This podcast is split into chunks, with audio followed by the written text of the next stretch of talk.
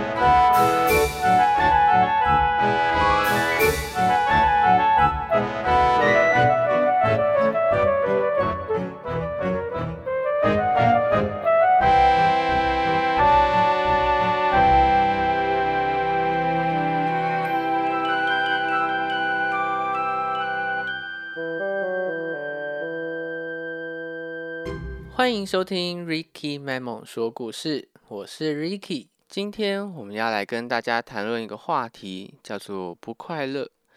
那我相信大家对于不快乐的经验哦是不陌生的，但是可能不一定是每个人都能够这么的敢于跟别人分享不快乐的经验。那今天我很开心的邀请到我的好朋友伊比一起来到我这个节目，我们先来欢迎他。Hello，听众朋友，大家好。那我跟伊比呢是在高三的时候在学校的团契认识的朋友。那其实我们当时交集也不多，因为他念的是建中，我念的是成功。那到了大学以后呢，我们念的有一点相关，他是念台大的社工系，那我是正大的社会系，其实有点像，但是又很不一样。对，那有时候在大学的时候呢，一比会跑来正大，就是来找我，然后一起唱唱歌。但其实后来我们就蛮少见面，蛮少聊天的。那近几年呢，其实是在脸书上比较看到。一笔的消息哦，那这几年我看到都是，诶，你所分享的文章是比较负面的，比较不快乐的。这跟我当时在高中、大学认识的你啊，我觉得是蛮有反差的。嗯，就是感觉那时候是很阳光、很正向、很爱唱歌的一个人，诶，但是现在分享都是这些不快乐的经验那所以这一集呢，其实很荣幸邀请到他，就是来跟我分享一些。不快乐的故事，那希望这些故事也许可以跟你有一些共鸣。也许呢，在这些不快乐怎么样走出来的过程，或许也许可以帮助到你，也说不定。那伊比，我要先谢谢你哦，就是已经来到我的频道上录了两首歌。对，其实当时会邀请你，真的就是因为。这两首歌跟你的状况还有身份都还蛮有关系的。那我还蛮好奇，就是常年来，其实你在脸书分享这些比较深，可能对很多人来说是比较负面的一些状况。这个你当时是自己怎么样意识到自己可能有一些生命的议题是你很想要去处理的？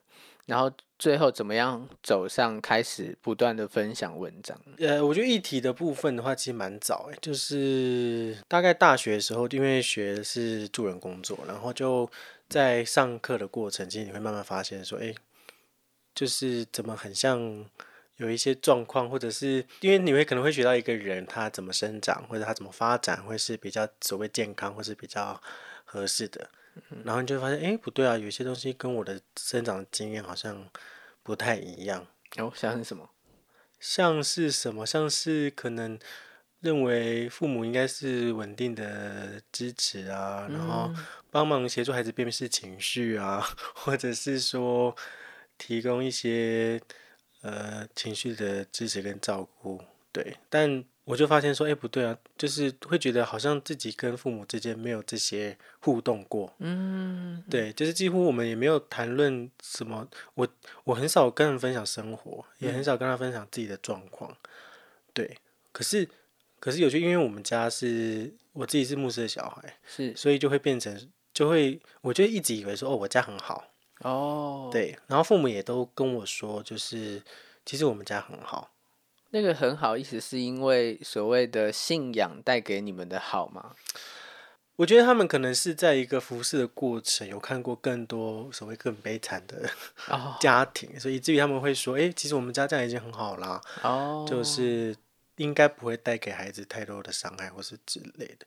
对你而言，你后来怎么发现好像不是真的很好？不是真的很好的话，大概就是一来就我刚刚讲嘛，就是助人工作，你开始有一些认知，然后发现说，哎，我好像不是照着所谓比较健康的版本在成长。那二来是，我对于就是那时候，呃，应该说对大学的时候开始去团契服饰嘛，然后我又回高中团契服饰，嗯，然后那时候就会接触到高中生。啊，也会开始跟他们谈一些比较深入的家庭的议题，对，那甚至那时候跟一些学生状况比较好，是会到他们的家庭里看到他跟他们跟家人的互动，嗯嗯嗯，然后你就会在他们的互动当中有一些情绪被搅动这样子，嗯，然后才发现说，哎，原来我有这么。我对于这件事有这么失落，或是这么受伤哦，哦，这样子对。你说被搅动是说，譬如说看到你的学生他也在面临家庭的一些状况，你会跟他一起很气愤、很难过的这个意思吗？其实，呃，其实那时候好像都蛮多画面都是，例如说他，例如父子的相处，看起来还蛮好的，嗯，看起来了，对。但我我就发现，哎。我那个当下其实是很不舒服的，哦，不不舒服的点在于说，哎，我我好好像没有这个互动，所以你很羡慕这样的互动，对对对，那个就很大的失落感，就会闷在胸口那种感觉，嗯，对，所以后来发现有这样的失落以后，你就试着去处理，你这个处理的过程是什么？老实说，我可能没有这么有意识的在处理那个时候。可能就真的只是觉察说啊，我家就是这样。然后我觉得那时候，我觉得这个发现一开始伴随其实是蛮多的愤怒，嗯，尤其是对父母可能疏于照顾到一些过去的状况这样的，嗯，对。所以其实那时候刚知道的时候，真的不会想要所谓处理这样子，就觉得为什么别人造成的结果要我去处理？嗯 嗯，对。对，明明应该是爸妈可以试着去处理，为什么是小孩要主动开始处理这件事情？对对，而且你的爸妈又是所谓的牧者啊，对，对他们不是更应该要懂得 是用耶稣的爱来处理家庭的问题吗？没错，对，结果好像不是这样。对，嗯，啊，那你有试着跟你的爸妈表达过吗？你说这些愤怒或者是失落吗？嗯，我妈没有，OK，因为我觉得她听了应该会很难过。嗯，对，所以一直到她过世前，我几乎都没有谈我过去在家里的感受。哇，嗯，她是在几年前怎么过世的？她在二零一五年，因为就是心脏的疾病过世，这样子。嗯，那那时候会不会觉得很遗憾？就是很多话没有跟她说。因为他在过世前两年，我们大概就知道他的身体状况不是很好。嗯，那我那时候其实是很蛮有意识的，在多回家，对，就陪他聊天，然后干嘛的。所以关于家庭原我真实成长的感受的部分，有没有遗憾呢？我不确定呢。嗯，对。但我觉得我那时候有在他过世前做蛮大的决定，例如像是向他表明我的性向的部分，嗯，然后这个决定就让我觉得少掉蛮多遗憾的。哦，对，是原本觉得好像是一个秘密，不能跟他讲，但是你决定跟他讲出来。是，哎，很好奇当时你妈妈的反应是什么？他其实那时候是表达说他有想过，但没有没有证实吧。哦，有想过，意思是他猜想你有可能是个对对对同性性向的人。对对对，嗯嗯嗯，但是他就接纳了这样的你。嗯，我觉得他那个当下他一定应该也在 struggle 吧。嗯，对，后来其实这件事就也没有成为太。太多我们谈论的主题了，嗯，对，所以那我大概也知道他其实在认知上也不是很认同这件事情，嗯，对，所以我也没有主动跟他们继续提这些，对，那我自己的后来处理的方式就是还是认知到父母跟我是不同的个体啦，就我会有我的发展跟跟价值观，他们有他们的。背景跟认知，那如果不能 match，就也不要勉强这样。嗯嗯嗯嗯，了解。那你的爸爸呢？你说对于同一件事情吗？对，然后以及你是不是有尝试着跟他分享你过去的这些愤怒？呀，这是我们后来冲突的来源之一。嗯，对，因为后来我我妈过世之后，其实我就整个人回到。家里，然后去有点像是去照顾爸爸，然后去照顾教会这样子。嗯，对。然后在那个过程，其实就很常提到说，哎，其实不不是在那之在那之前，其实就会提到了。以前我妈还在的时候，我们有时候会有一些就是类似家庭礼拜的过程。嗯，然后在那过程的时候，其实我我在大学的时候，因为我就开始意识到说，哎，我以前好像蛮受伤的，所以我就想说，那我来跟大家分享看看。嗯。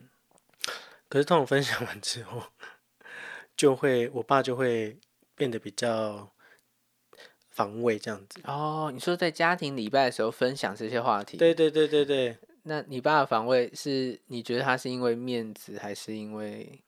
我觉得对他来说，一来是认知的差异太大。嗯，就是在他的角度，他其实很努力的想要用他的方式来照顾我们。嗯，然后殊不知，结果我们一长大，然后开始可以自己讲话的时候，就说以前其实就说出了很多以前觉得他们疏于照顾的部分。哦，对，然后这是认知，然后他就会开始想要辩解说，没有，我以前真的很很努力想要照顾你们。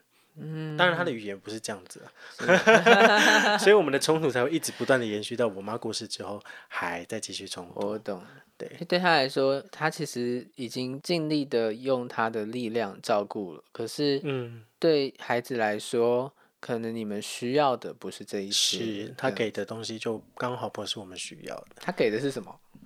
例如，他说，当我们在。他他最常回应的就是，他说他早上会很坚持要载我们去学校。嗯，对。可是那一段过程，其实我们没有太多互动。嗯，就只是他载我们去学校，而且，然后他会说他会都会很坚持为我们祷告。哦。可是祷告这件事没有促成我们的交流跟互动。嗯就是很单方面的，他为我们祷告这样。嗯。所以我以前也没有真的很爱给他祷告这样。好。所以就会就种种了，就是他觉得他做了这些，可是其实没有 match 到孩子对情感上的需求，这样。嗯嗯。其实听你分享到这些，也会让我想到我跟我爸妈的关系。嗯。不过我们先来听一首歌，那这首歌叫做《无法对话的爱》啊，其实是就是我写给我爸妈的歌，在我们的关系当中。但是我们今天先带来演奏版，那等到下一季，我们再来完整的让大家来听这首歌。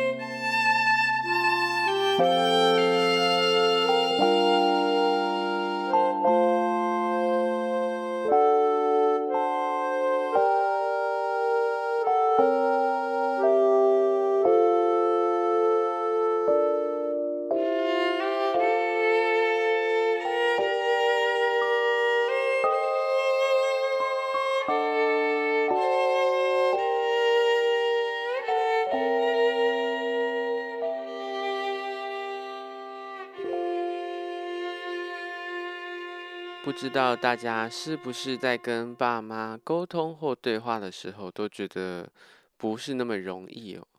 那但是我也相信，大部分的我们都可以感受到，我们是很想要爱对方的。那讲回来，我刚刚就是讲到，我听到你的分享，让我想起，其实我爸可能就有点像华人传统的。一个父亲的角色，就是他不太会跟孩子表达情感。那可能也因为我阿妈是带着很大的压力把我爸生下来的。哦，对，就是因为可能早一辈就是有重男轻女的观念。嗯，所以那时候已经有三个姑姑了，就是我爸有三个姐姐，然后后来才生了我爸。那所以呢，我爸感觉天生可能就是也比较容易紧张。嗯，那可能会造成说，诶，在我们家从小我在成长的过程中，其实蛮多时候会看到我爸的愤怒，或者是我爸的情绪，嗯嗯，对，然后会蛮不能理解的。那可能又因为他的爸爸也不是一个很善于表达情感的人，然后或者是很顾家的人，所以他也会没有一个榜样，到底要怎么样照顾我们这些孩子，对。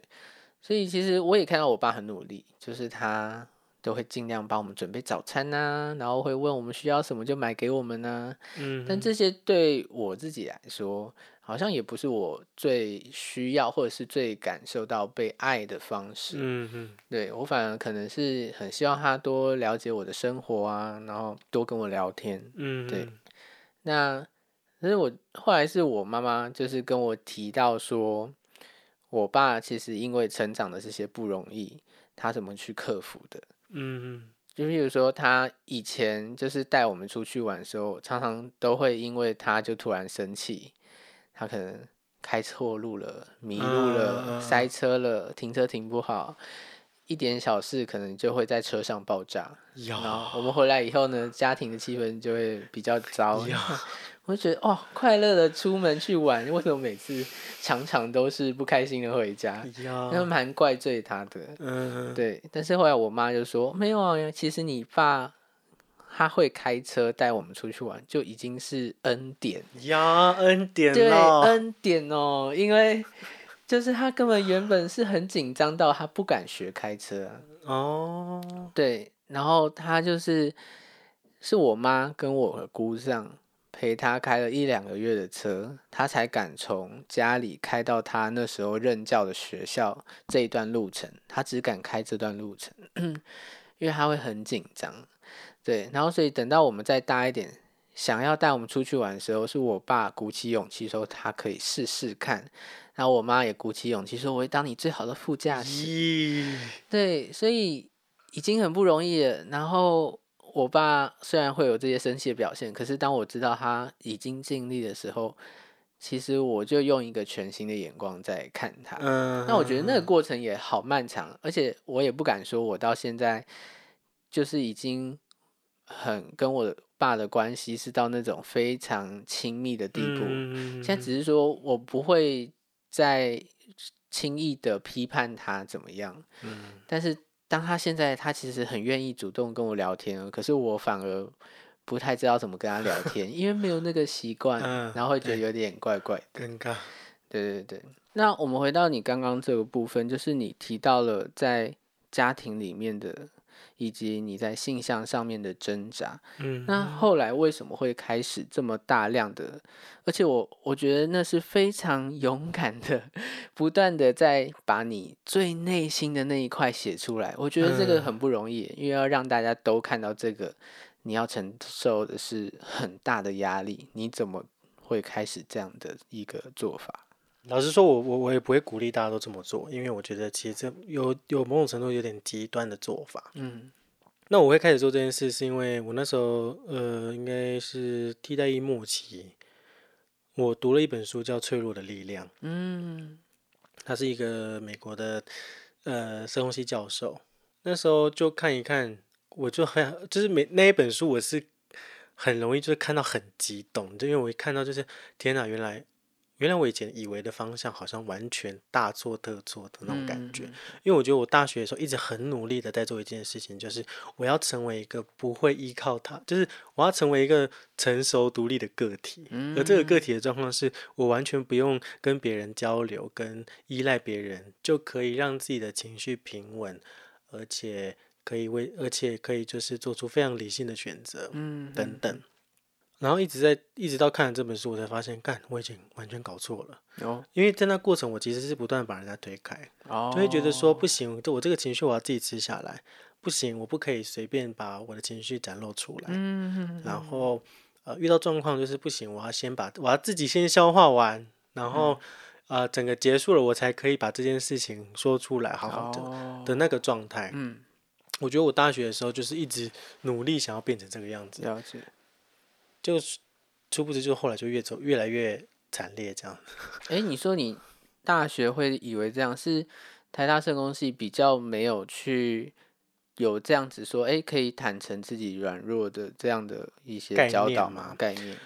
对，确实，我觉得在助人工作里面，或者是社会对助人工作的期待里面，好像会把助人工作者期待成一个很稳定，然后可以帮助别人的那种状态。嗯而那个状态必须是理性的、恒定的，然后有一些专业素养的那种感觉。嗯对，所以所以那个时候确实在就是学校的助人养成里面，呃，在自我的探索跟自己的脉络的梳理，其实好像没有那么多。那回到刚刚，就是因为我我那时候看完这本《Story 的力量》之后，才发现说，哇哦，原来我高中那个时候，因为我高中的时候，其实因为原住民身份加加分进建中，嗯。我那时候其实老实说，三年的压力都非常大。嗯。那是一个你不管怎么努力，你都没有办法改，没有办法改善现况，然后看不到任何成果的过程。可是我还是一直很努力，哦，然后我还是走的，还是没有休学或者是转学，然后还是把它走完了，然后最后也也也还是用原住民名额加，就是考上台台大社工系，所以我就觉得，我那时候才发现，哇，原来我那呃，我那三年到底做了什么，以至于我可以继续走下去。嗯的。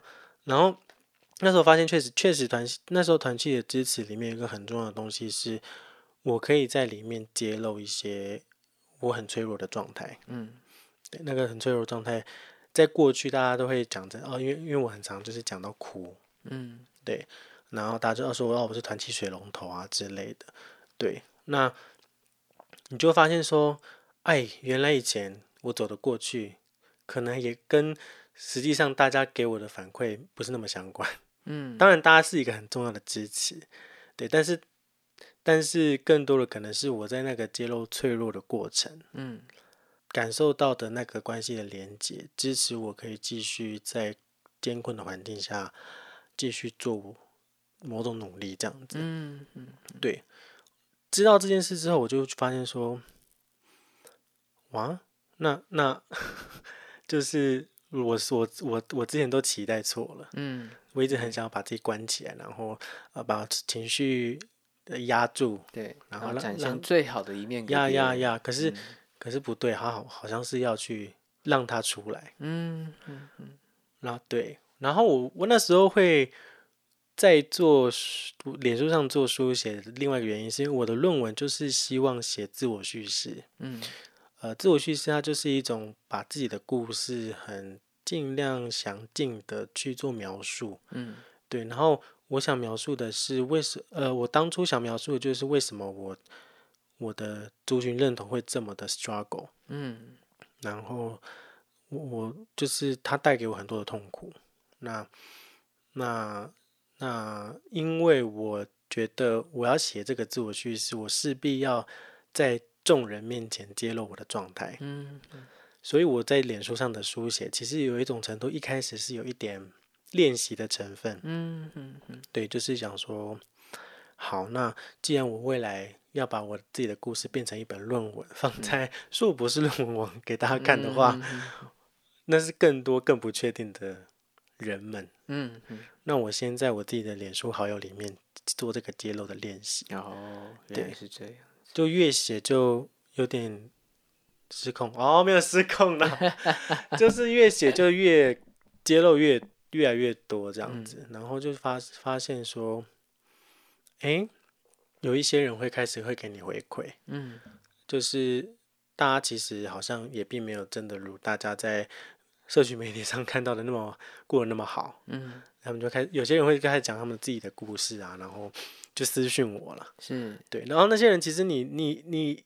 以前也很少有交集的人们，然后突然就突然就也来跟你分享他的故事，然后我就突然发现，哎，那个那个连接是很真实、很很很有趣。我的有趣是指说，呃，其实你看，我跟那个人理论上是没有太多的交集，然后我们的关系里应该也没有很多安全感。嗯，可是，一，我我先。我先做了揭露脆弱这件事的时候，竟然就让对方也把他生命当中脆弱的故事揭露给我，我就觉得人与人之间的信任是不是其实是可以在这样子的互动里面去产生？对。然后，而且我觉得那个支持的感觉也很深刻，就是说你在面对你的处境的时候，你知道不是只有我自己在面对这样子的。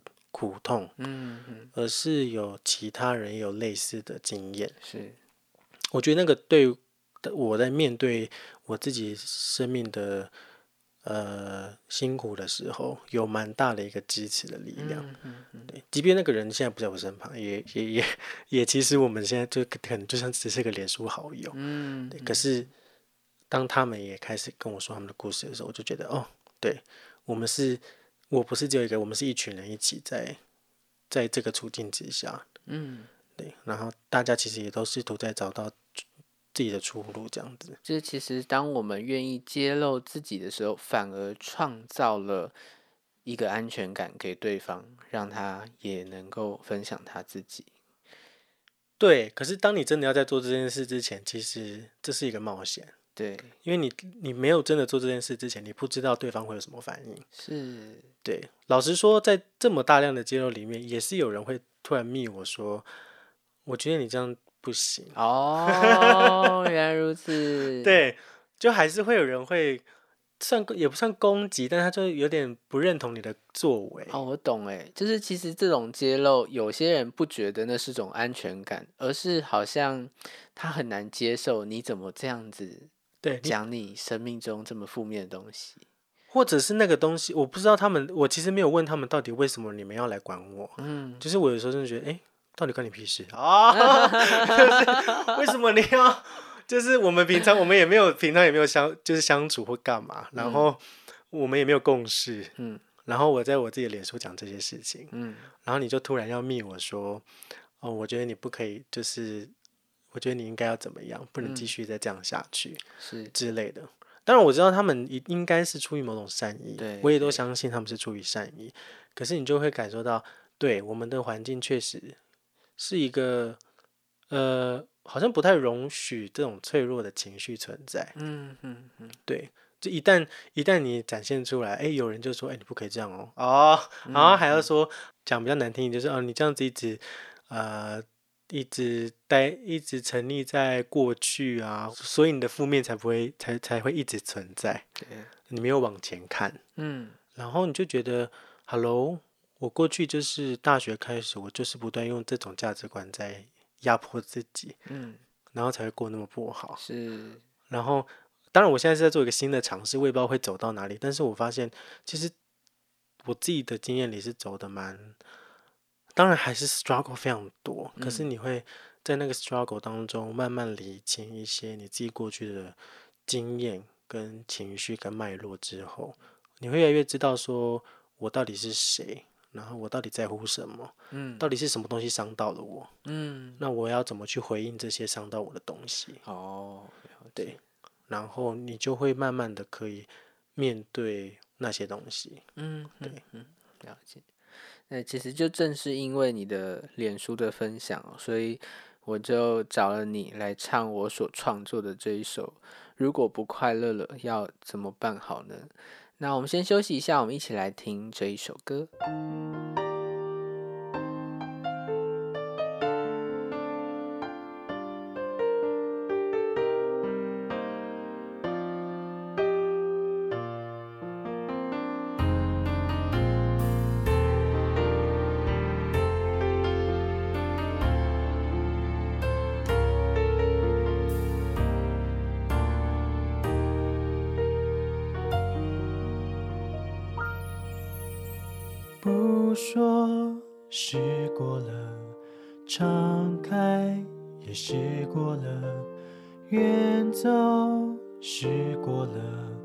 拥抱也试过了，假装不了，连微笑的力气都没了，撑不住了。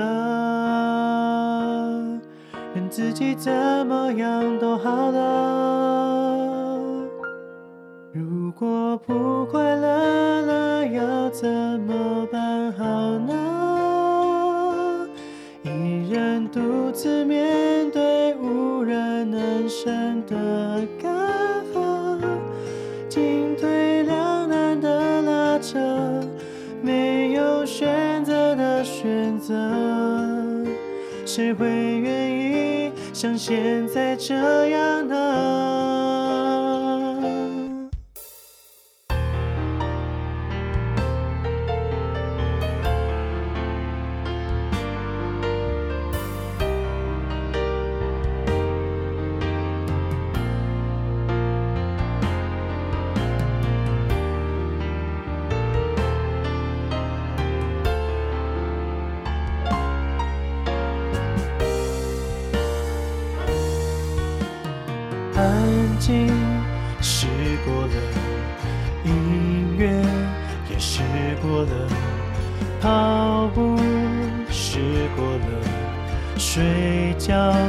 也试过了，控制不了，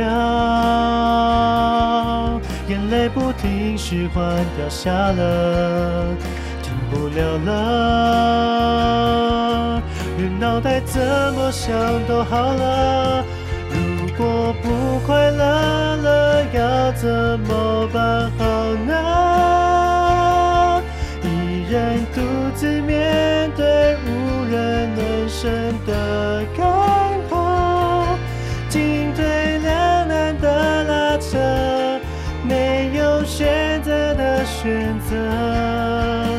谁会愿意像现在这样呢？如果无法爱了，要怎么办好呢？曾经一起面对难以胜任的曲折，如今都成回忆了，还剩下了什么呢？谁看到我不断遗失的？快乐没办法为谁负责，用尽了所有对策，想摆脱掉的独特，自我苛责，无人能奈何。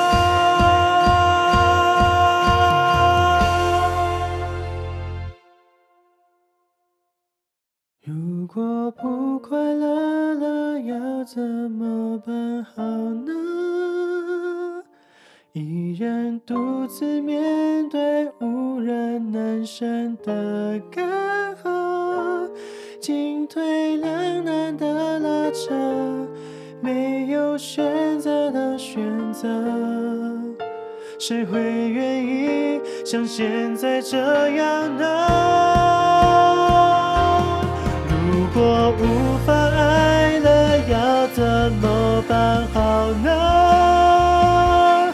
曾经一起面对那一生人的曲折，如今都成回忆了，还剩下了什么呢？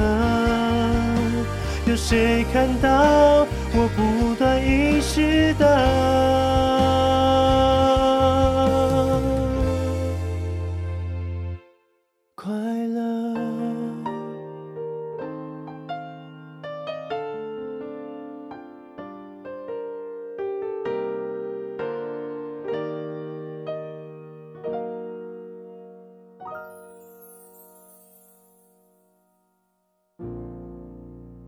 这首歌如果不快乐了，要怎么办好呢？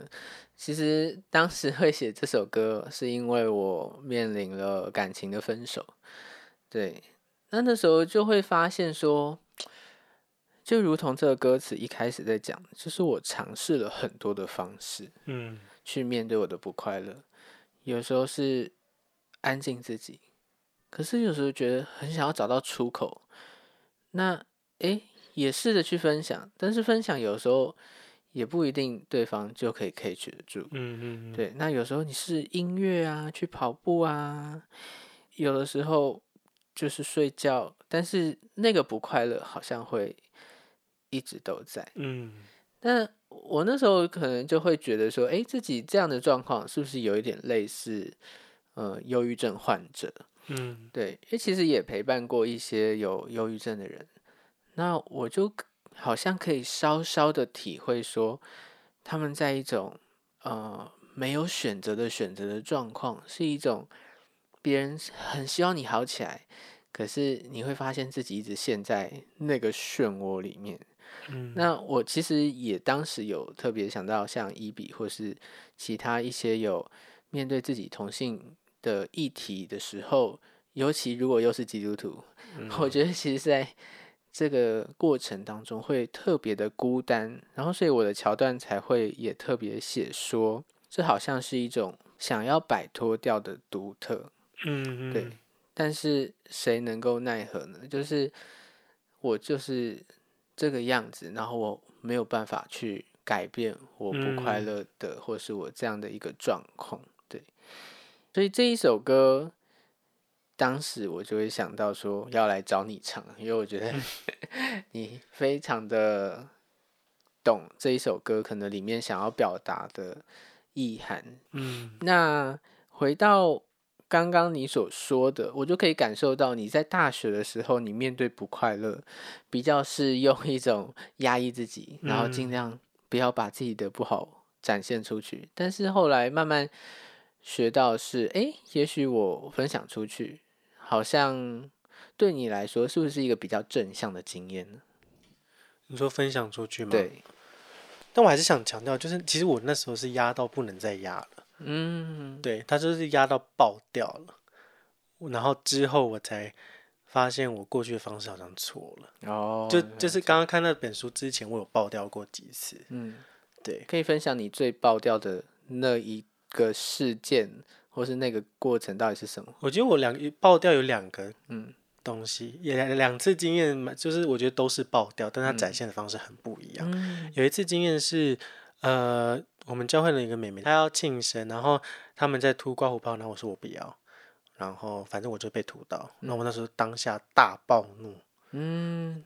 暴怒到就是那个状况很有趣，就是 我的理智还在运作，说不可以这样子，可是我的身体是就是去追他们，抓住他们，还把蛋糕就抓起来丢向他们，然后最后我我觉得这样太失控了，我就走到我们的厕所，然后因为我们厕所是一般的木门，我就要打破一个洞，嗯，然后走进厕所里面洗脸，冷静这样。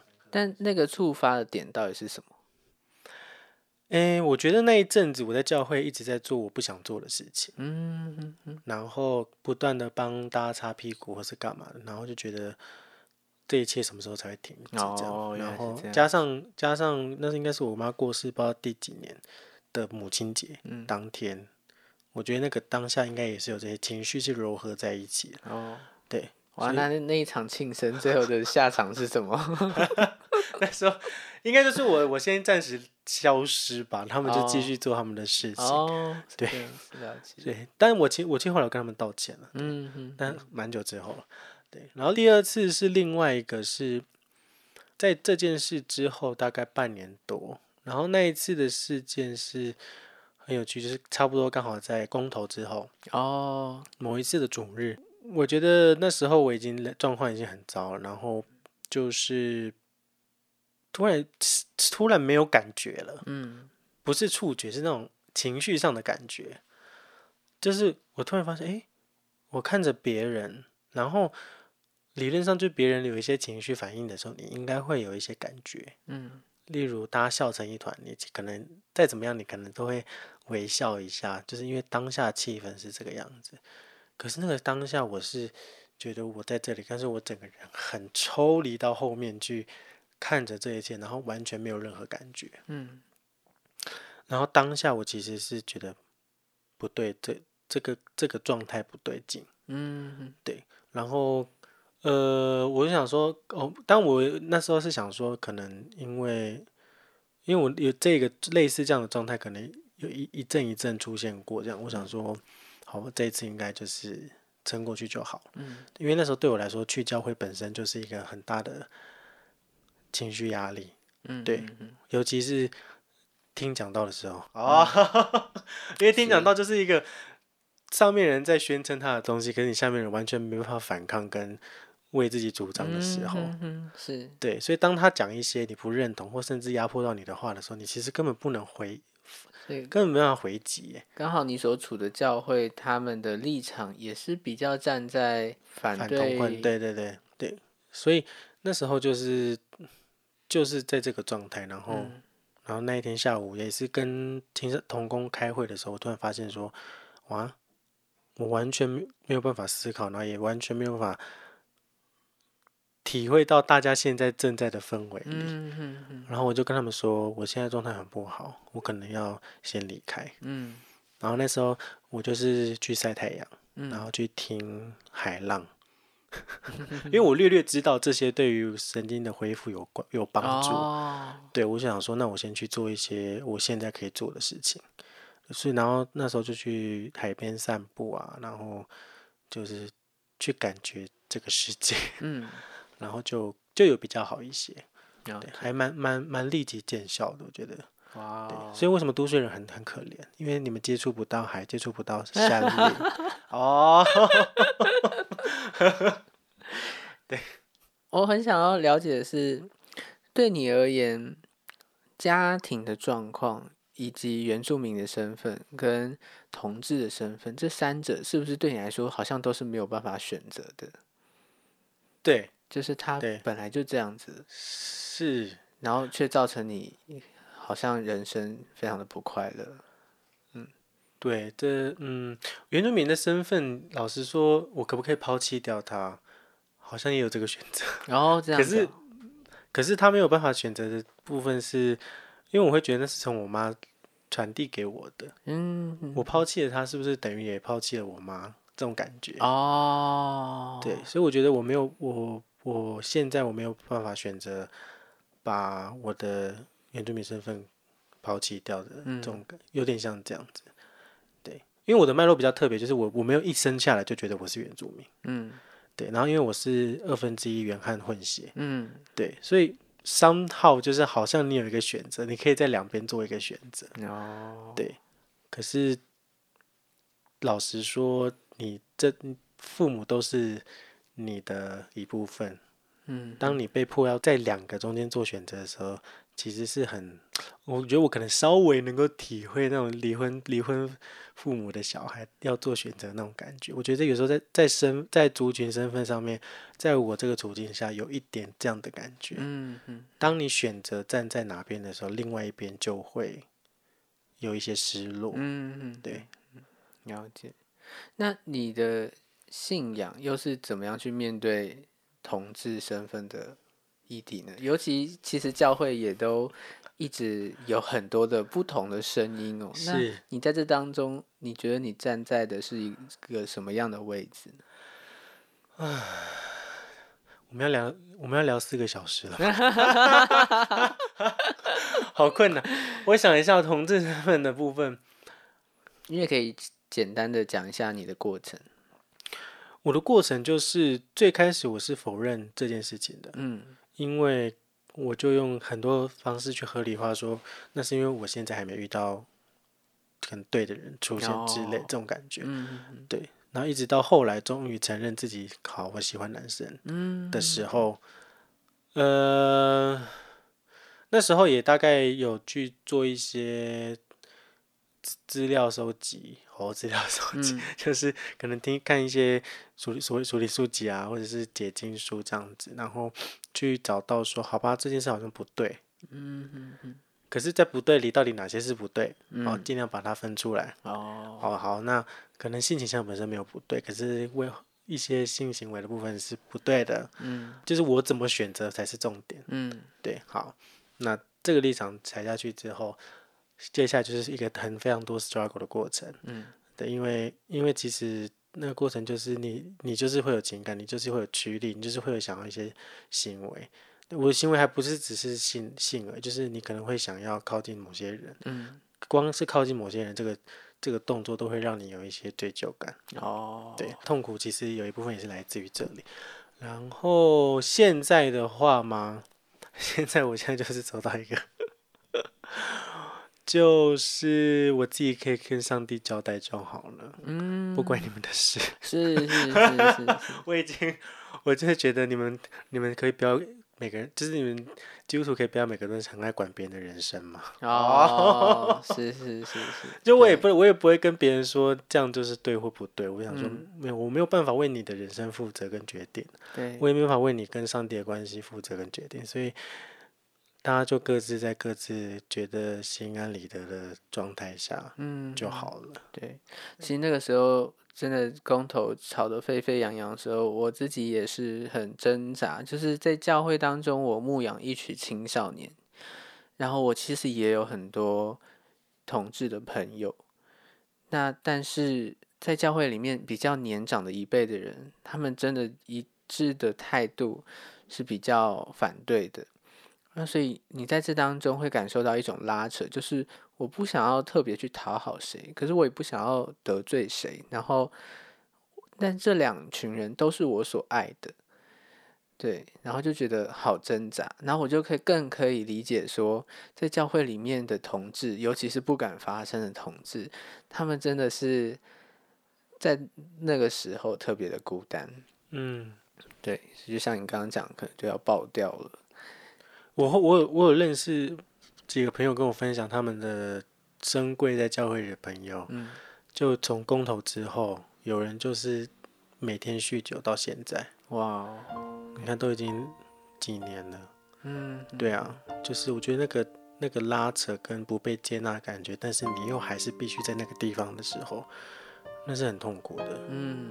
对，所以我后来都一般就是直接建议说，如果你真的想离开，就先离开，没有关系。嗯，对，耶稣没有在只有在教会里面。真的，你说的很好。你如果真的生病了或干嘛了，那个对你才是最不好的事情。对，而且我相信耶稣不乐见看到我们生病。是，这个时候或许如果你能够找到几位你信任的基督徒朋友，他们愿意接纳这样的你，他们也愿意用耶稣的爱。来陪伴你走过你这一个比较低潮的时光，我觉得对你来说反而是更好的，比起你一直待在教会，但是可能充满了很多定罪的声音。但是耶稣的爱，他说他来不是为了要定我们的罪，所以我觉得这反而会是一个比较好的选择哦。那哇，伊比的故事实在是太精彩喽，我们都还没有进到我们第二首合作的歌，所以呢，我们就要留到下一集再来跟听众来聊后续的故事喽。我们下集见，拜拜。